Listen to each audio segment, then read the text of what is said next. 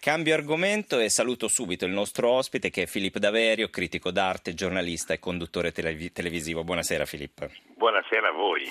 Allora, eh, introduco l'argomento parla da alcuni giornali e devo dire che viene posto in, uh, con più rilievo proprio dai giornali del mezzogiorno. Il giornale di Sicilia, ad esempio, parla di caos musei, senza custodi, niente vigilanza notturna riguardo una notizia locale. Poi abbiamo ancora È un Gauguin, il quadro più costoso della storia dell'arte, venduto per 300 milioni milioni di dollari. Stessa notizia la troviamo sulla Gazzetta del Mezzogiorno in prima pagina. Il quadro più caro di tutti i tempi, 300 milioni di dollari per un Gauguin. E ancora invece abbiamo un'altra notizia che partiamo proprio da questa, la stampa scrive scavi di Pompei, due nuovi distacchi per la pioggia, danni agli intonaci nella casa del centenario.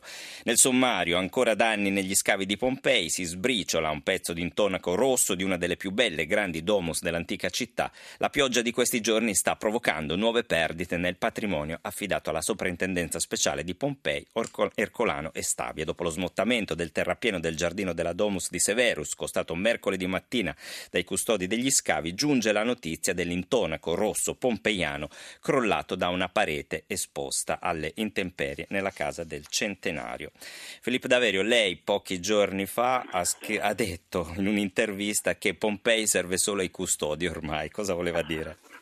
Eh, ormai è una struttura che non ha più un destino storico perché non abbiamo deciso di darglielo in realtà. Poi basta fare una riflessione, in fondo con i prezzi di un Gauguin si può restaurare Pompei.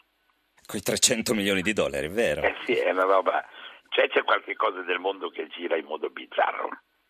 Eppure ogni americano colto sa che la roba latina è importante.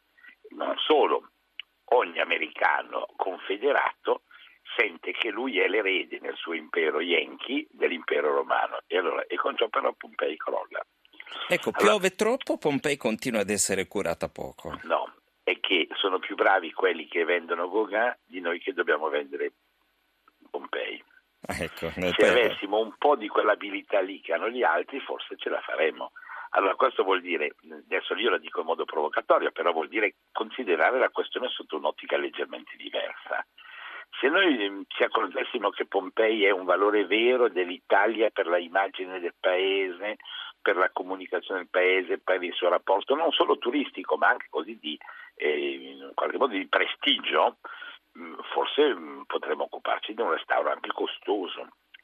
Cioè, eh, non abbiamo mai assunto una posizione precisa e, e convinta nei rapporti che abbiamo con il nostro patrimonio storico, perché lì ce l'abbiamo ereditato, non ci è costato niente, è arrivato dai trisnonni, dai nonni dei nonni dei nonni dei nonni e quindi è, è un po' la res nullius e come tale vale poco siamo un po' disperati. Eh, si stanno, siamo però, degli responsabili, Si, si cioè, sta sgretolando questo patrimonio, eh? però.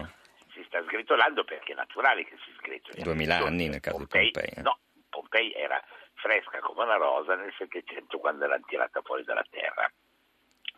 E invecchiata adesso, cioè Pompei è stata conservata con questa roba qua che il Vesuvio ha fatto gli affari suoi e avendo fatto gli affari suoi ha tenuto esattamente tutto conservato. Quando si è riaperto Pompei, non era come lo vediamo oggi, era fresco, era praticamente con, eh, d'epoca cioè senza avere avuto invecchiamenti drammatici. Poi in questi due secoli e mezzo lentamente ha cominciato a sciuparsi e si sciuperà finché non scompare, perché così è la natura delle cose. L'intervento oggi di conservazione fa sì che le cose si sciupino più lentamente. Noi questa capacità di fare sciupare cioè distruggere, morire più lentamente, nel caso di Pompei non l'abbiamo messa in atto. Le giro una domanda di Andrea da Treviso. Ora ancora fondi a Pompei gestiti dalla Camorra tramite politici collusi, un sito così bello ed unico potrebbe attrarre molto più turismo con tutti i benefici per i posti di lavoro. Questi sono i meccanismi dannosi al sud e all'Italia tutta. Fondi gestiti male o fondi che non sono mai arrivati, Filippo Daverio? Sono un po' d'accordo, sono spesso fondi gestiti male fin dall'origine quando non arrivano, ma soprattutto c'è una totale mancanza di progetto, c'è l'incapacità di dare una linea guida, c'è un ministero confuso, che Pompei è solo un caso, cioè il meridione d'Italia è tutta una catastrofe, ma anche il centro e il nord, che non si monti la testa al Veneto, perché la regia di Colorno eh, a Parma è nello stesso Stato, eh, perché il Mirabello e il Mirabellino al Parco di Monza sono nello stesso Stato, perché alcune delle ville venete sono nello stesso Stato. Cioè l'Italia è una vasta catastrofe oggi. Pompei ce ne accorgiamo di più perché la gente va a visitarla ma non teniamo conto del fatto che il nostro patrimonio è articolatissimo, molto complesso, molto, molto importante anche e che ce ne freghiamo. Non c'è stato eh, neanche un po', un po', di miglioramento negli ultimi anni, nell'ultimo anno? No, in alcuni Visto casi. Visto vari appelli, sì, insomma. Eh. No, no, no, no, no, no, no, alcune cose sì, cioè, per esempio facciamo tanto chapeau ai piemontesi per i restauri fatti eh, a Torino si sono impegnati, no? perché se no si dice sempre che tutti sono sbagliati, alla fine si muore, no? Eh, alcuni hanno- si sono mossi, in un qualche modo complimenti a Roma che è riuscita dopo anni a ridare un destino a Palazzo Barberini, cioè prima c'erano i militari che avevano il circolo ufficiali, adesso si sono un po' lamentati, non hanno più il circolo ufficiali e Palazzo Barberini è tornato ad essere un museo. C'ero ieri sera per fare una conferenza. Non è tutta una catastrofe, ma la sensazione che la questione dei beni storici sia una priorità per- non per l'economia, non ne posso più di quelli che dicono che è una risorsa come il petrolio, è una schifezza. Non sono una risorsa economica. I beni culturali sono la formazione degli italiani, sono la loro capacità di competere, la loro capacità di presentarsi nel mercato mondiale con i prodotti che sanno fare. Punto. E anche la loro formazione, la formazione del cittadino. Eh, però non ce ne frega mica niente. Adesso per essere onesti, butto lì due cifre, se no si sembra sempre che si facciano delle, un po' così, dei voli pindarici inutili, dei lamenti impossibili. Il nostro ministero spende meno di 2 miliardi di euro all'anno, che sembra una cifra molto elevata, ma che vanno destinati in gran parte al mantenimento degli stipendi della gente che lavora all'interno del Ministero. Il Ministero custodisce il Ministero. Per interventi sui beni culturali c'è poco, eppure abbiamo un patrimonio infinito e tutti gli italiani se la menano col fatto che hanno X% per del patrimonio mondiale. Adesso per fortuna non dico più il 70% perché appena lo dicono partono le, partono le pernacchie. Ma, però questa idea di un patrimonio infinito. Spendiamo 2 miliardi di euro, i tedeschi ne spendono 8,5 e su questo non vogliamo riflettere. I francesi 7. Allora, è giusto o è sbagliato? Una priorità o non è una priorità?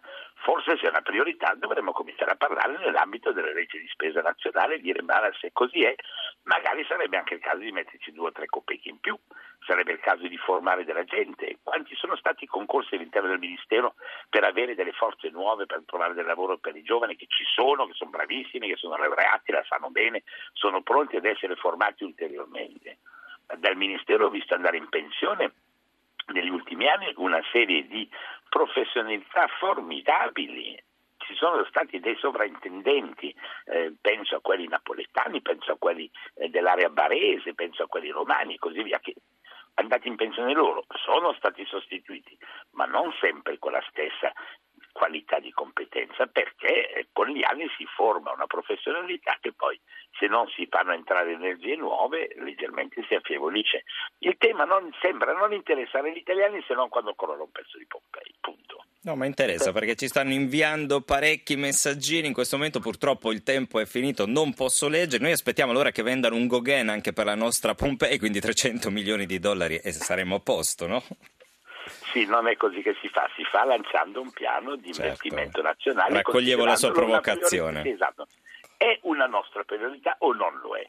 Cioè, volete Cristo o Barappa? Questa è la domanda da porre di fronte alla- a- ai- a- agli italiani. E torneremo, e torneremo a parlarne. Grazie mille Filippo Daverio, critico voi, d'arte, buonanotte. giornalista e conduttore televisivo. Buonanotte, buonanotte. Noi per questa notte abbiamo finito, è l'una e mezza. Grazie in regia a Claudio Spagnolo, in redazione a Maria Cristina Cusumano, Carmelo Lazzaro, Giampiero Cacciato alla parte tecnica. Tra poco in edicola torna lunedì, sempre dopo il giro della mezzanotte. Tornerà anche Stefano Mensurati. Ora c'è la musica di Radio 1, il giornale Radio Le 2. Buonanotte a tutti e buon fine settimana da Massimo Cecchini.